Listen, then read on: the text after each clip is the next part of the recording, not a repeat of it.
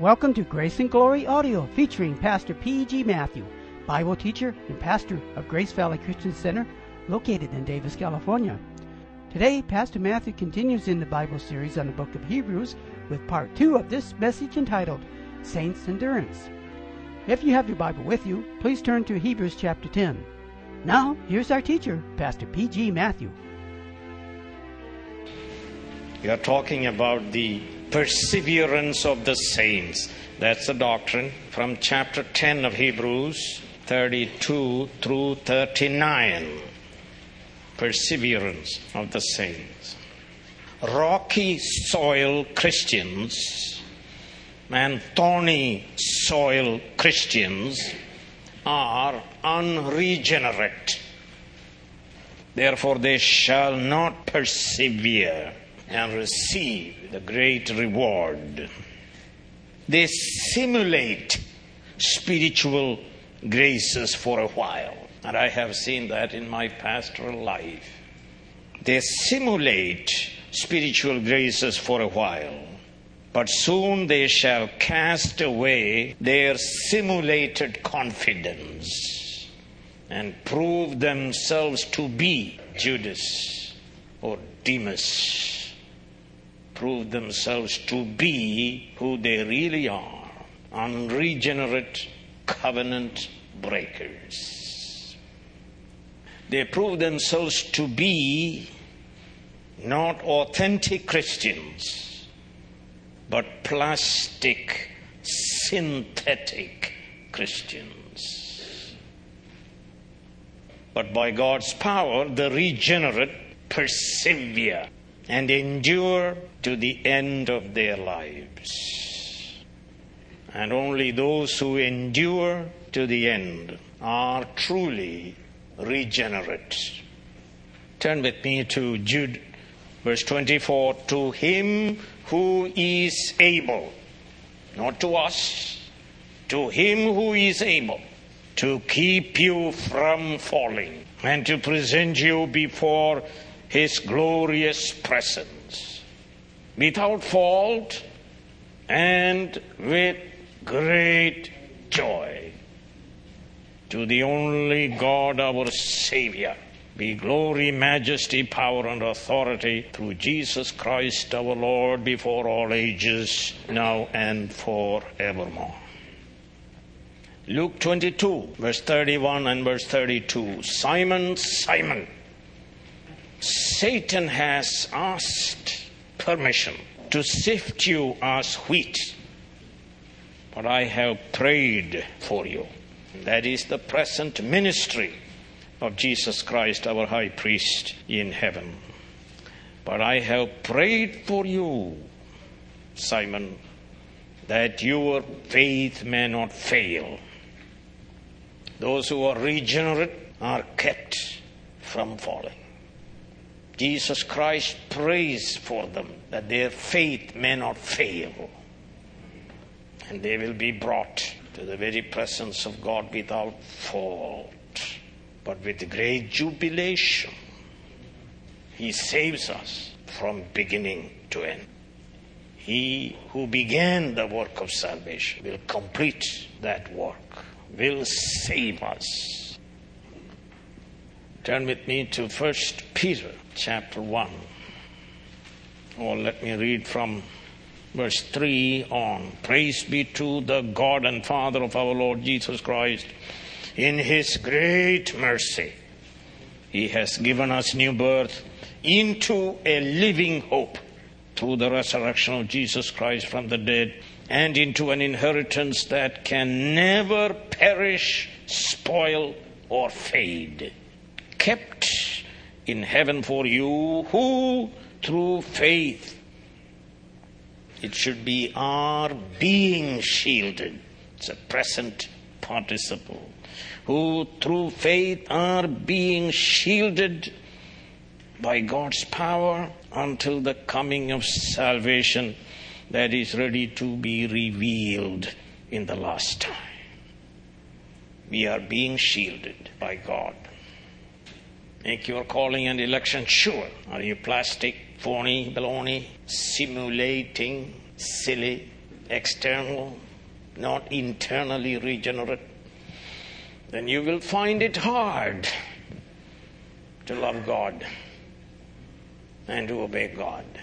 You will fight every inch of the way. But if you are regenerate, it is your joy to do the will of God. Number four, we are told you need endurance. 36. You need endurance. That's what the text says. See, Western people have no patience. We pamper our kids and they grow up having no patience. But we are told that we need endurance. Those who became Christians through false evangelism shall not endure hardship of Christian life. They expect a life of ease and prosperity. They are shocked by trials and persecutions. They did not expect the valley of the shadow of death, so they quit. True Christians expect and endure trials. It says you need endurance. Now, I'll tell you how to get endurance. The scripture is very clear about it. Why do you think we have no endurance? Why do you think our kids have no endurance? Well, let me tell you, we are kept from trouble. We have no suffering. So, here in chapter 5 of Romans, we are told how to get it how God provides us with that virtue of endurance. Romans 5 3 Not only so, but we also rejoice in our sufferings. Notice the plural, sir. We just get one little suffering and we are, we wither and fade and weep. The last refuge of a scoundrel is tears. The final argument, isn't it? Tears. That person got away with everything, with tears. But notice, not only so, but we also rejoice in our sufferings because we know that suffering produces endurance. Now, if endurance is what we need, you have need of endurance. And God is going to help us to possess endurance. How? By providing us the ways and means for endurance, providing us sufferings. And I don't pray, pray for sufferings, and I don't want you to pray for sufferings. But whether we pray or not, God's commitment to us is to make us holy and blameless so that you can be presented to God without fault in all glory. Therefore, He will ordain situations, sufferings, which will produce perseverance. James, the brother of the Lord's said the same thing in James chapter 1. Verse 2 Consider it pure joy, my brothers, whenever you face trials of many kinds, because you know that the testing of your faith develops perseverance. Sufferings produces perseverance, it develops perseverance. Don't be surprised, therefore, when suffering comes. John 16 and verse 33 we read, I have told you these things so that in me you may have peace. In this world you will have trouble. But take heart, I have overcome the world. And St. Paul, in his missionary journey, he was a true evangelist. So he was careful to let the people know about this very hard truth. Acts 14 and verse 22 strengthening the disciples and encouraging them to remain true to the faith. We must go through many hardships to enter the kingdom of God. We don't like it. I don't like it either, sir. But it doesn't matter what I like or what I don't like. God will glorify us. Second Timothy chapter 3 and verse 12. In fact, everyone, see, no one is exempt. Everyone who wants to live a godly life in Christ Jesus will be persecuted. And this tells you those people who are going to be persecuted are those who want to live what? A godly life. I've been persecuted all my life, and I still am persecuted. And what, what is the reason I'm persecuted, sir? I live a godly life. If you don't want to live a godly life, there is no persecution, sir.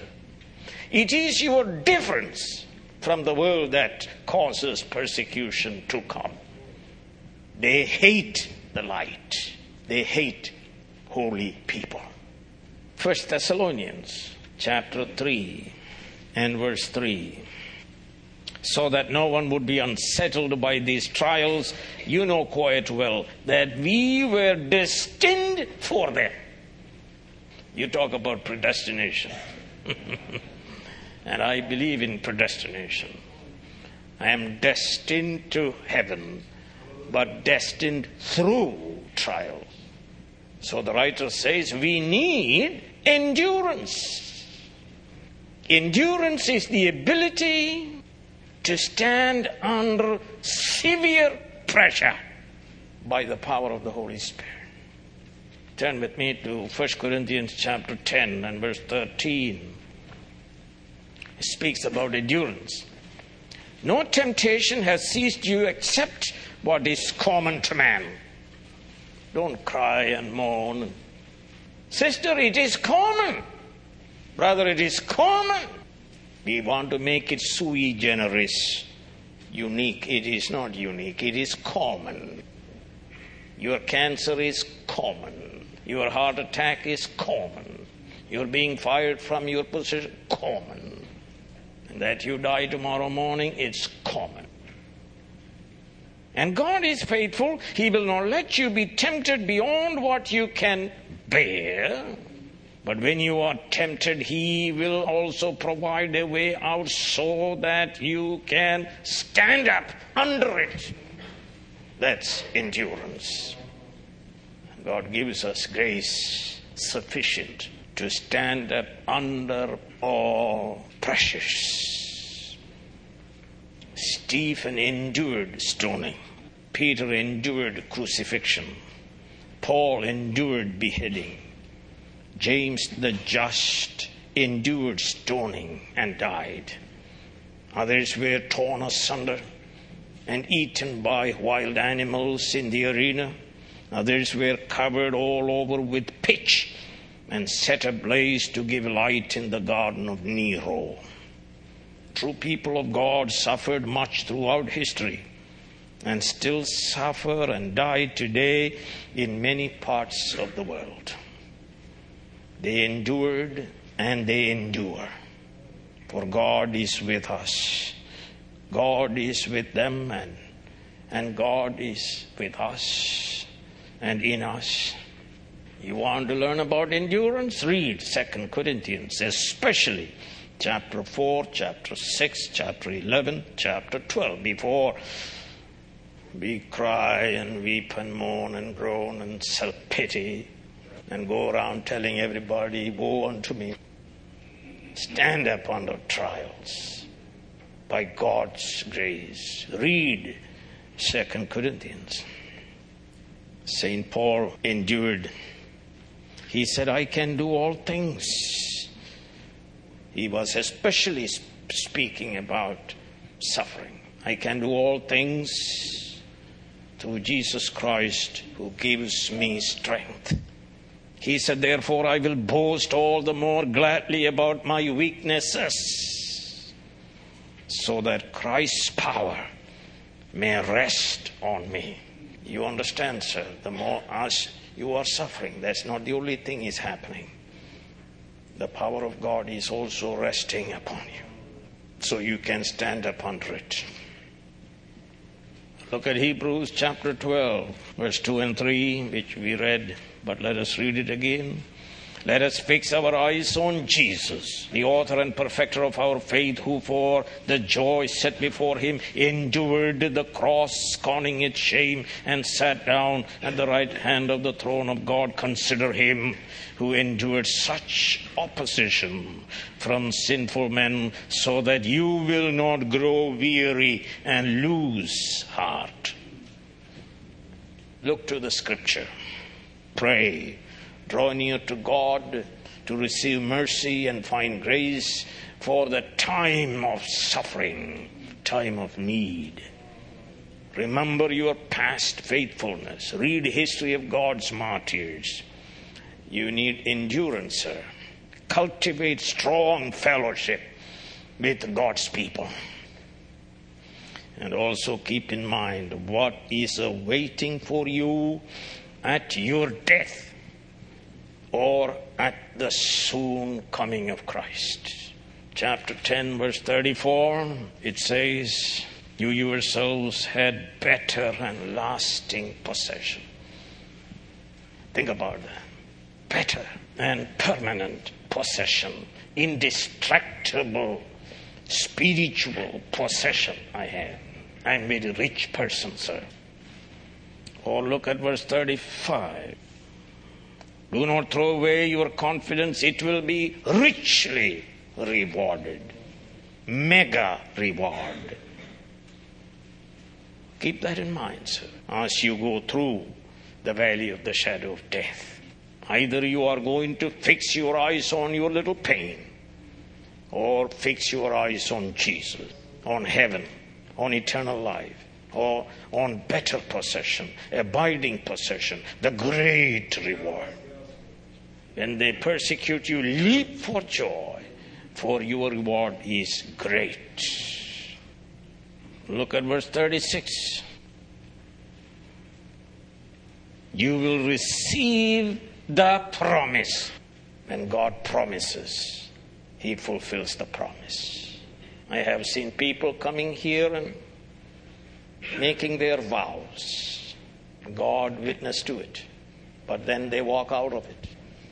You say you promised? Well, who cares? Don't ever trust man and his promises. Always trust God and his promise. He cannot lie, he cannot die. He is truth. You can count on him. He promised us eternal salvation, and he gives us eternal salvation. And look at verse 39. But we are not of those who shrink back and are destroyed, but of those who believe and are saved. Let's have a new view of suffering and physical death. These things should not throw us into confusion. The saints who die enter into saints' everlasting rest. It is not a theory, it is a better life. It is a better life. Much better than life in these United States. In spite of all its riches and stuff. People want to buy bigger house. You ask, why do you want to buy bigger? I have a lot of stuff. Why don't you get rid of stuff? No, no, that's not the American way, sir. We buy bigger and bigger places to house our stuff. Look at chapter 11, verse 6. And without faith, it is impossible to please God because anyone who comes to Him must believe that He exists and that He re- is a rewarder of those who diligently seek Him. I ask you, brothers and sisters, what does it profit if we fling away our confidence out of fear of the world and due to seduction of sin? What does it profit if we gain the whole world and lose our soul? We lose everything. The just shall live daily and moment by moment by faith, he says, in God's promise. A saint is a person who experienced a spiritual Copernican revolution of center change from self to Christ, from death to life everlasting, from earth to heaven. Christ lives in him. He follows Christ into a new heaven and a new earth, along with all the saints of the past, present, and future, to enjoy forever life everlasting. Number five, verse 36 you need to persevere so that when you have done the will of God, that's the point five. When you have done the will of God, not when you have promised to do the will of God, but when you have done the will of God, finished the race, fought the good fight, kept the faith, when you have finished the will of God. Husband and wife promised, and you go on performing that covenant till death puts you apart. So, not before. The unregenerate will not do the will of God. He will promise, but he will never do it. He's a synthetic plastic Christian who experienced no interior change. He's a pagan sitting in the church. What about Jesus? Jesus did the will of God chapter 10, verse 7 Then I said, Here I am. It is written about me in the scroll. I have come to do your will, O God. And chapter 5, verse 7 during the days of Jesus' life on earth, he offered up prayers and petitions with loud cries and tears to the one who could save him from death, and he was heard because of his reverent submission. Although he was a son, he learned obedience from what he suffered, and once made perfect, he became the source of eternal salvation for all who obey him. Or turn to chapter 1, verse 3 of the book of Hebrews, the Son is the radiance of God's glory and the exact representation of His being, sustaining all things by His powerful word after He had provided purification for sins. That's doing the will of God. He sat down at the right hand of the majesty in heaven. And so also we ask God's children, do the Father's will and we will receive our reward after we have done the will of God. It's a beautiful thing to see the death of God's saints. It is finished. I have done the will of God. And he is ushered, as Lazarus was ushered by angels into the presence of God. We must do the will of God, sir. But God helps us in doing the will of God. Look at chapter 13, verse 20 and 21. May the God of peace, who through the blood of the eternal covenant brought back from the dead our Lord Jesus, the great shepherd of the sheep, equip you with everything good for doing his will. And may he work in us what is pleasing to him, or may he work in us God's will through Jesus Christ, to whom be glory forever and ever. Amen. A true Christian perseveres to the end, doing the will of God, and is ushered into his inheritance, into his great mega reward. We work out all that God works in us, and God works in us the will of God, and we work out the one who is in us, brothers and sisters, is greater than the devil who is in the world. God is in us and we are in God. Christian journey is a journey with our triumphant Christ. He says to follow me. We, his sheep, follow him all the way. Some through the flood, some through the fire but all through the blood of Jesus. We all travel with Christ, the victor, the way of the cross. He shall bring every one of us to the presence of our Heavenly Father, our Daddy, our Abba. Jesus Christ is conqueror par excellence. He conquered for us hell and death, the world and the devil. In Him, Paul says, we are more than conquerors. We are the justified. We live by faith in our Christ who died for our sins and raised for our justification. Therefore, we shall endure. We shall persevere as long as we do not become arrogant and self reliant. I was reading Hebrews chapter 2 and verse 4, which is quoted here in verse 38 and 39. Let me read it to you. The Hebrew text reads this way See, he is puffed up. His desires are not upright, but the righteous will live by his faith. And I was studying it in the Hebrew text. See, he is puffed up. Speaking about Babylon and wicked Jews. And I studied the Hebrew word.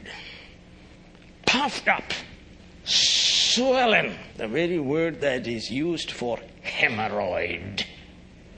A wicked, arrogant, self sufficient person is seen by God as hemorrhoid, pain in the rear end.